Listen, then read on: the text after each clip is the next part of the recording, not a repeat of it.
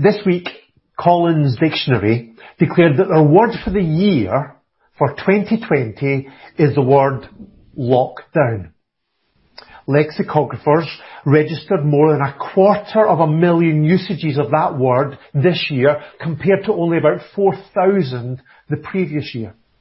And Collins stated that this word encapsulates the shared experience of billions of people. Then there were other pandemic-related words that also made it into their top 10. Words like self-isolate, social distancing, and of course, coronavirus. Now, I don't think any of us will be surprised about this, because this pandemic has been on all of our minds. It has impacted our lives, it has dominated our thinking, and it's been the focus of many of our conversations. And many of us have been watching the news daily for those daily updates about how this virus is spreading right across the world, causing so much pain and suffering and death. The Worldometer website, that tracks cases and deaths across the world. And it records that so far, something like 52 million people have been infected by this virus. And 1.3 million people have died as a result of it. So in many ways, 2020 has been extraordinarily tough. But you know, folks, in another way, this is not really anything new. That's because every year, death dominates the world. This Worldometer website, it actually gives a real-time count of deaths caused by a range of different issues. So you can sit and watch this website as it counts up the numbers of people who have died from various causes. So according to them, so far this year, 7 million people have died of cancer, 1 million from road traffic accidents, 4 million from smoking, 2 million from alcohol, 36 million because of abortions, and 1.4 million by AIDS. And as you look at those numbers, we need to remind ourselves that these are not just numbers. These are all human beings. They are people, they are parents, husbands, wives, grandparents, children, friends. And we all know the pain of losing people in our lives. So they represent so much loss and so much suffering. But I think there's an even more sobering reality that we need to face today. And that is, since the beginning of the world, the death rate has been exactly the same. The death rate has always been 100%. Everybody who has been born on this planet has eventually died. This is the reality that we live in, and it will impact all of us. We are all living in a dying world. But our Bible passage this morning, it's a wonderful passage of Scripture. It tells us the amazing truth that we do not need to despair because of all of this. We do not need to be discouraged by this sobering, difficult reality. Instead, we can rejoice in, we can rest in a sure and certain hope, even in this dying world. And we're going to read from 1 Thessalonians chapter 4, verse 13 down to verse 18. Brothers, we do not want you to be ignorant about those who fall asleep, or to grieve like the rest of men who have no hope. We believe that Jesus died and rose again, and so we believe that God will bring with Jesus those who have fallen asleep in him. According to the Lord's own word, we tell you that we who are still alive, who are left till the coming of the Lord, will certainly not precede those who have fallen asleep. For the Lord himself will come down from heaven with a loud command, with the voice of the archangel, and with the trumpet call of God, and the dead in Christ will rise first. After that, we who are still alive and are left will be caught up together with them in the clouds to meet the Lord in the air. And so we will be with the Lord forever. Therefore, encourage each other with these words. So Paul wrote this letter to a church of young believers. Remember, many of them were probably, had only been Christians for a matter of months. And these people had repented of their sins, and they'd put their faith in Jesus for their salvation. And they were committed to living for Jesus despite how much it was costing them.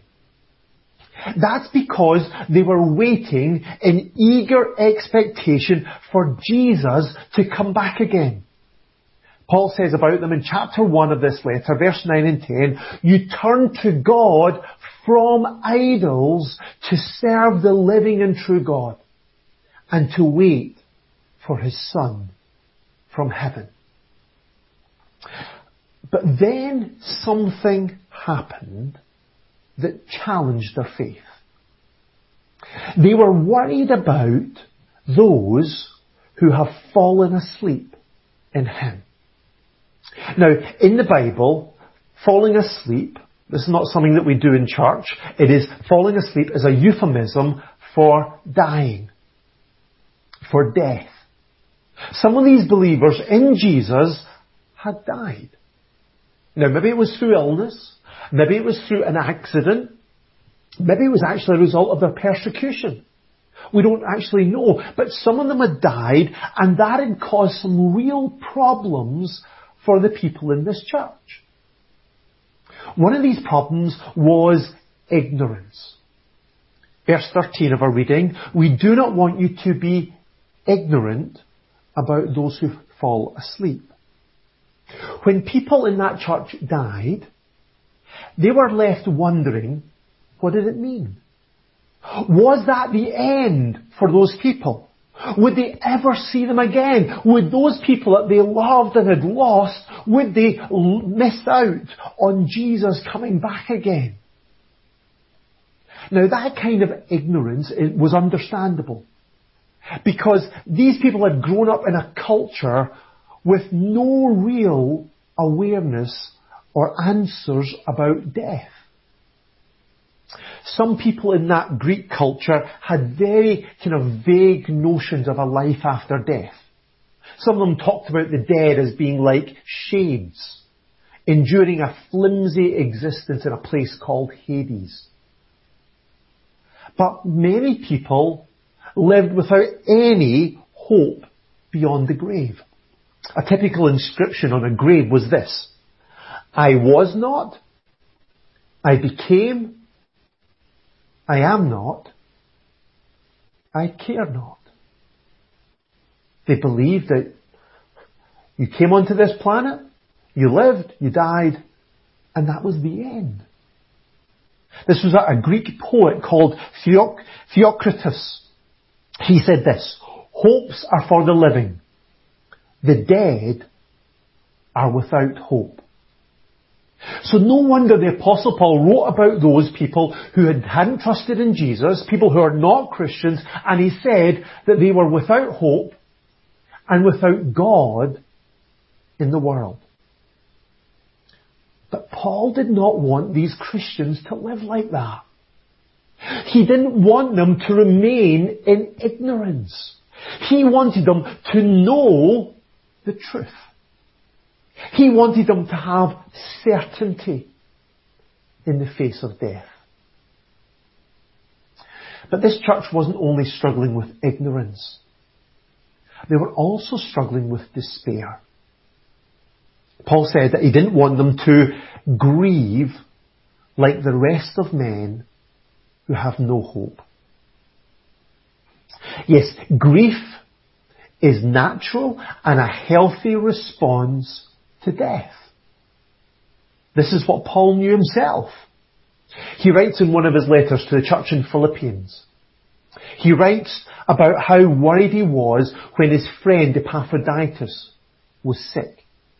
And he says this, Philippians chapter 2, verse 27, he was ill, Epaphroditus was ill, and almost died, but God had mercy on him, and not only on him, but also on me, to spare me sorrow upon sorrow.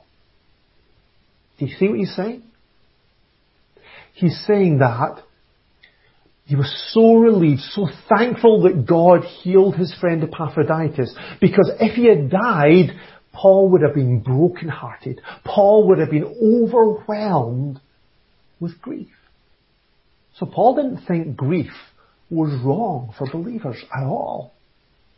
And of course, Jesus himself expressed grief at the grave of his friend. At the tomb of Lazarus, Jesus wept.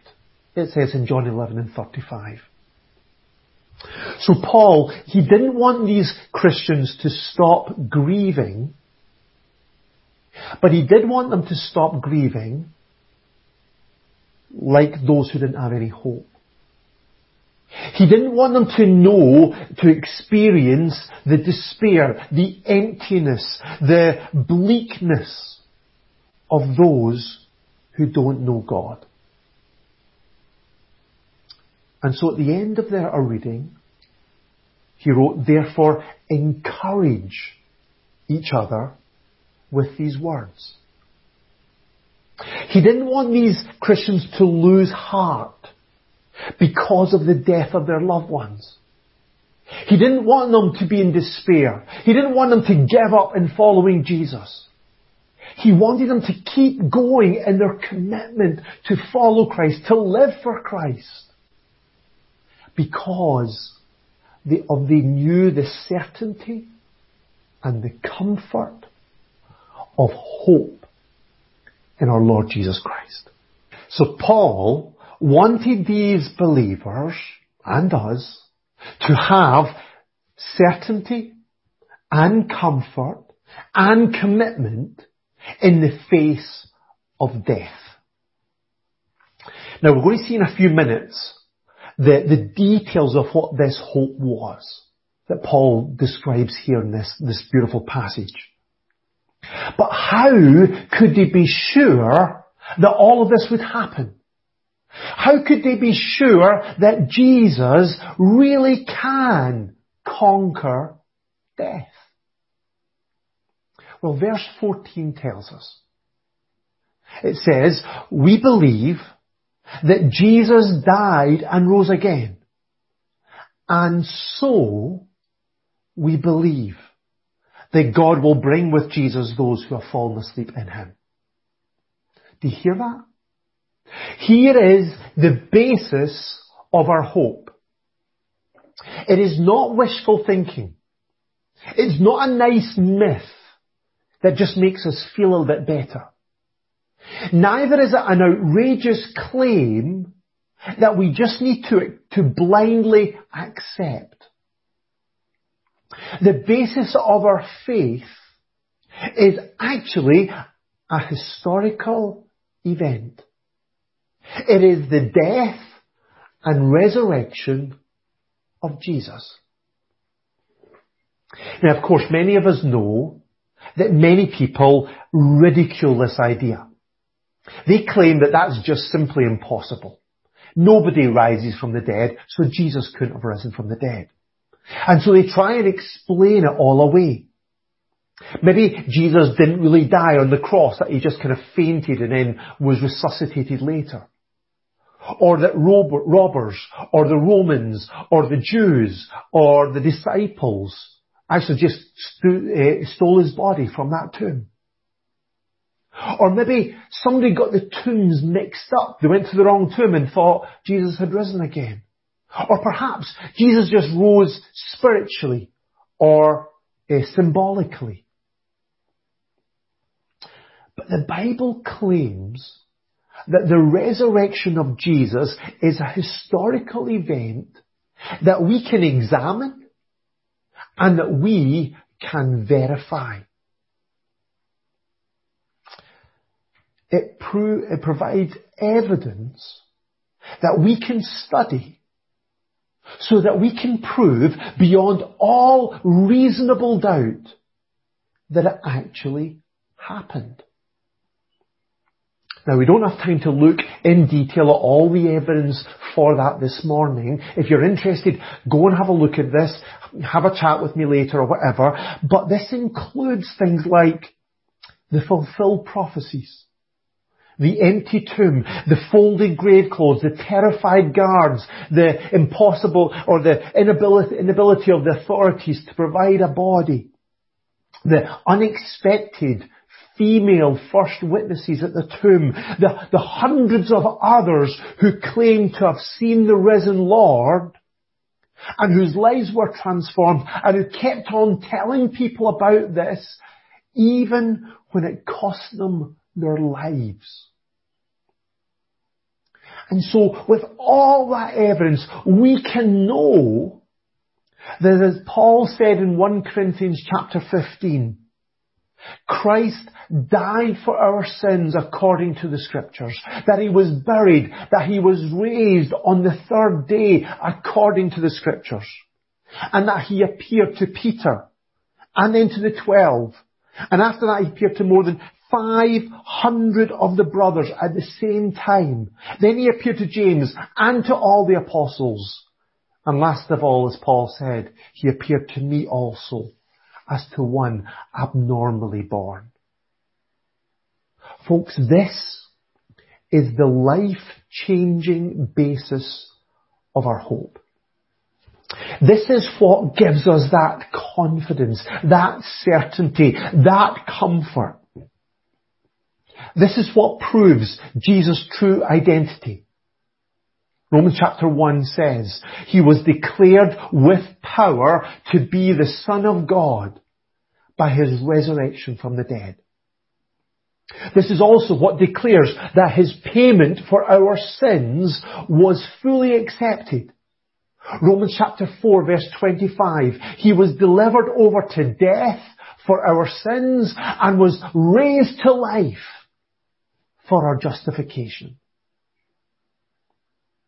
And so this is why we can be sure that death is not the end for those who have trusted in Jesus. 1 Corinthians chapter 6 says this, By His power God raised the Lord from the dead, and He will raise us also. And so this is why we can have that sure and certain hope this morning. We can be sure that death is not the end for us. Death will not have the final say in our lives. The death and resurrection of Jesus declares that Jesus spoke the truth when He said these amazing words, I am the resurrection and the life. He who believes in me will live even though he dies. And whoever lives and believes in me will never die. So do you believe this? Have you put your faith in Jesus as the one who died and rose again on the third day to save you? Do you know the certainty and the comfort of that amazing reality? If not, then you can put you can have that hope today by putting your faith in Jesus, accepting Him as the forgiver of your sins and the leader of your life. You can come into the knowledge of your sins forgiven. You can be adopted into God's family, and you can be sure that no matter what, nothing will ever separate you from God's love. So Paul wanted these believers to have the certainty and the comfort of hope in the face of death and to be committed to living for Jesus, whatever it costs, because of the resurrection of Christ. But what was this hope really all about? What were the details of it? Well, the basic truth that Paul wanted these believers to know was that, verse 15, according to the Lord's own word, we tell you that we who are alive, who are left till the coming of the Lord, will certainly not precede those who have fallen asleep. Paul said that this declaration of truth came from Jesus himself. So we can be absolutely sure of this. We can be completely confident about it. And this is the declaration that those who have trusted in Jesus and then have died will in no way lose out compared with those who are still alive when Jesus returns. These people won't be left behind. They won't be in second place. Yes, they had to go through death, but we don't need to worry about them. We don't need to grieve for them. We can grieve about them because we miss them. We feel sorry because they're not with us anymore. But we don't need to grieve for them, because they will not miss out in any way on the joy of that coming day. But Paul here, he didn't just give this basic truth. He also provided some of the details about how this is all going to work out. What's going to happen on that amazing day. Now, of course, Paul didn't give us all the answers to all the questions that we might have. The Bible was not written to satisfy our curiosity. And neither was it given to encourage speculation. You have to try and make up stories about what we think will happen. But Paul here does give us four truths, four details about what's going to happen on that day that we can be sure of, that we can rejoice in this morning. First of all, there's the return of Jesus. Verse 16. The Lord himself will come down from heaven. I don't know about where you live, but some people in our estate have already put up their Christmas tree and their Christmas lights and decorations. I guess they're trying to brighten up these dark evenings as we enter into the autumn and the winter. And Christmas is a celebration of Jesus' first coming. But we're encouraged here to look forward to a day when Jesus will come back. This time, not as a helpless little baby born in Bethlehem to take away our sins, but as the conquering Lord coming to rescue his church. Maybe if you remember, when Jesus ascended into heaven in front of the disciples, they stood gazing up into the sky. But then two angels appeared and stood beside them and said this, "Why do you stand here looking up into the sky? This same Jesus who has been taken from you into heaven will come back again in the same way you have seen him go into heaven." So when we talk about the return of Jesus, we're not talking about some kind of vision. We're not talking about some angelic visitation. We're not even talking about somebody else coming back and being like Christ. We're saying that the Son of God himself, the one who is fully God and fully man, the one who died and rose again, Jesus is coming back from heaven to rescue us. And this is going to be such a momentous day that it will happen with loud and unmistakable declarations. Verse 16 again, with a loud command, with the voice of the archangel, and with the trumpet call of God. These three point to God calling his people to himself.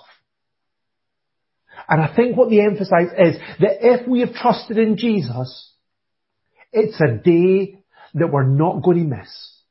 It's not going to be some kind of secret call that we don't know about, that some people are going to miss who have trusted in Jesus. We need to worry about, are we going to miss it? No, it's going to be with a loud command, with the voice of the archangel, with a trumpet call of God. If you're a follower of Jesus today, you're not going to miss that day. And when that happens, secondly, there will be a resurrection. Verse 16, the dead in Christ will rise first. These are the believers who have fallen asleep. They have died. Their bodies were buried or cremated. They have decayed, have been destroyed. Now, since that time, they have been living with the Lord. That's what Paul said later in this letter, chapter 5, verse 10. Whether we are awake or asleep, we may live together with him. So, let's get this clear. This is the reality of those who die with Christ, in Christ. There is not a soul sleep, as some groups teach. You know, that they're not unconsciously waiting for Jesus to come back in. When somebody dies, they don't go to sleep and wait for to be woken up again. When somebody dies who's trusted in Jesus, they go to be with the Lord right now.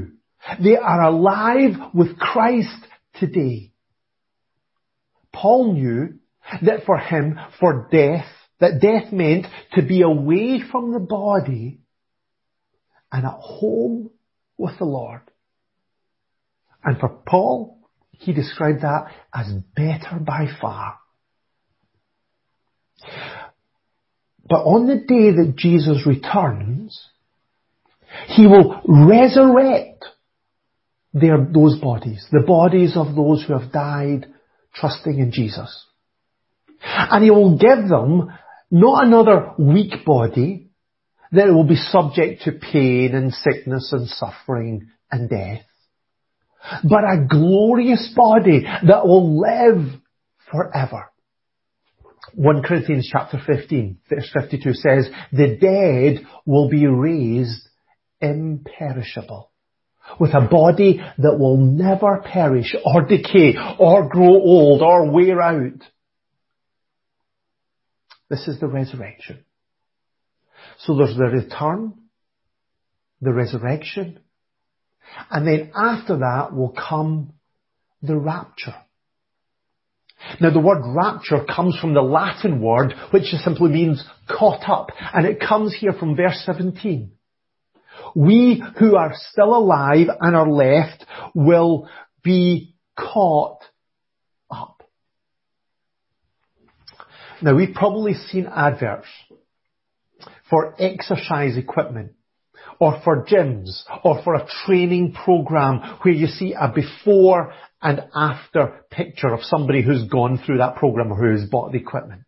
You know, we're supposed to believe that if we sign up or if we pay up, then we too can go from an embarrassed weakling to a confident muscle machine. Now, of course, if we have any sense, we'll know that that doesn't happen overnight. Even if it's possible, and for some of us sometimes we think it's probably not possible, but even if it was possible, it would take a great deal of time and effort in order to get that transformation. But on this day, when Jesus returns, those who have trusted in Jesus and are still alive will be caught up, will be raptured, and will be instantly transformed.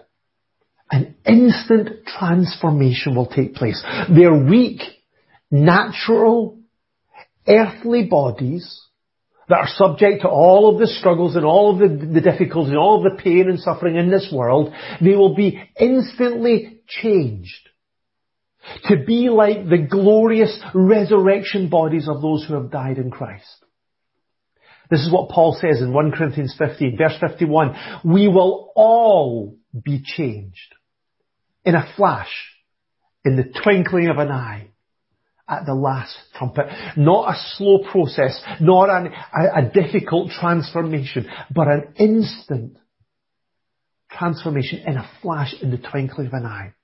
And then together, both the resurrected and the transformed will be caught up together in the clouds. No believer in Jesus will be left behind. Nobody who's put their faith in Jesus will lose out. Everyone who is trusted in Jesus will be caught up together in the clouds. Now, why in the clouds? Well, maybe Paul here is just telling us where this is going to happen. It's going to happen in the sky. But maybe Paul's also mentioning in the clouds for another reason. Throughout the Bible, clouds were always associated with the presence of God. Maybe you can think about the pillar of cloud that led Israel through the wilderness for those 40 years. Or the thick cloud that covered Mount Sinai when Moses got the 10 Commandments. Or the cloud that came down on the tent of meeting, the tabernacle, when God spoke to Moses. Or the cloud that enveloped the disciples when God spoke to them on the Mount of Transfiguration. Or indeed the cloud that hit Jesus from the disciples when he ascended into heaven. Clouds always in the Bible, throughout those passages, point to the presence of God. And I think this points to why this day is just so amazing. It's because this is the day, not just of the return, not just of the resurrection, not just of the rapture. It is the day of reunion. All of us who have trusted in Jesus will be caught up together, verse 17 again, to meet the Lord in the air. For now, today, we're here because we believe in Jesus. Even although we haven't seen him, we trust that by his Holy Spirit, he is with us. We trust in the presence of God in our lives. Even although it can be sometimes really difficult to hold on to this truth. But on that day, we will see Jesus face to face. We'll no longer struggle with doubt, or loneliness, or despair, or low self-worth, or sin. We'll see the one who loved us and who gave himself up for us. And we will be like him. I don't know about you, but I think this is the day we're longing for. This is the day that our hearts ache for, that Paul talks about in Romans chapter 8, that we groan for. We say, yes, Lord, come. But you know, even more amazingly, this is the day that Jesus is longing for. This is the day that he aches for. Before Jesus went to the cross, he prayed this in John chapter 17, verse 24. Father, I want those you have given me to be with me where I am and to see my glory. Jesus is longing for that day when we will be with him in an absolute reality, and we will see him face to face, and we will share in his glory. That is his heart's desire, because he loves us so much. And if all of that is not amazing enough, then Paul reminds us in verse 17 again that this reunion will never end. And so, we will be with the Lord forever. Nothing will separate us from Him. Nothing will ever distance us from Him. Nothing will ever get in the way of our relationship, our fellowship with the Lord ever again. We will experience eternity with Jesus. So no wonder Paul concluded this passage with saying, verse 18, encourage each other with these words. Encourage each other. Say to each other, why worry about those who have died in Christ? Or why get tempted with the attractions of this world? Or why just live for ourselves and for a comfortable life of ease and prosperity? Guys, our future is guaranteed and it's glorious. We are looking forward to the day of the return of Jesus. The resurrection of those who have died in Christ. The rapture of all of God's people. And our reunion with the Lord and our Saviour. A reunion that will last forever. This is our sure and certain hope, guaranteed by the empty tomb. So let's encourage each other to live in the reality of that coming day, even as we're living in this dying, troubled, difficult, hard life in this dying world. Let's comfort our hearts when we grieve for those that we've lost.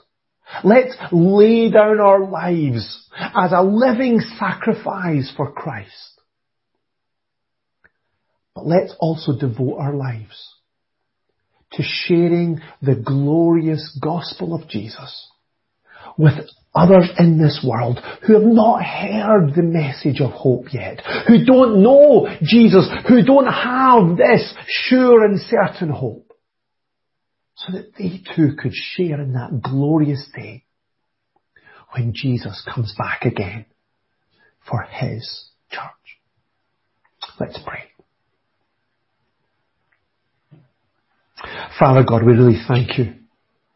We thank you for this amazing passage, Lord, that teaches us that someday soon you're coming back again, that Jesus will return for His people, Lord.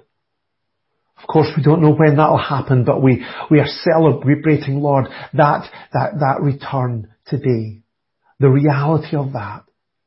Because whether we are still alive or whether we have died before that happens, we know that we will either be resurrected and or be raptured and caught up together to be with Jesus, to be reunited with Him, Lord, to have that face-to-face encounter with Him and to be transformed, to be like Him, because we'll see Him face-to-face. Lord, we just pray that sure and that certain hope will fill our hearts this morning, will comfort us, will give us certainty even in this uncertain time in all of our lives, that will comfort our hearts even at times of grief and bereavement, but will also give us renewed commitment to live for Jesus with every day that you give us. That we will go with freedom and with passion, with confidence, to live every day for Jesus and to share this glorious gospel that you've entrusted into our hands, the message of Jesus dying on the cross and rising again, so that everyone who calls on the name of the Lord will be saved. Lord, I pray that you would take these words and you'd impress them on our hearts and you'd inspire us in our life. And you'd empower us and equip us to live in the reality and the freedom and the joy of this truth each day, for your honour and for your glory. In Jesus' name we pray. Amen.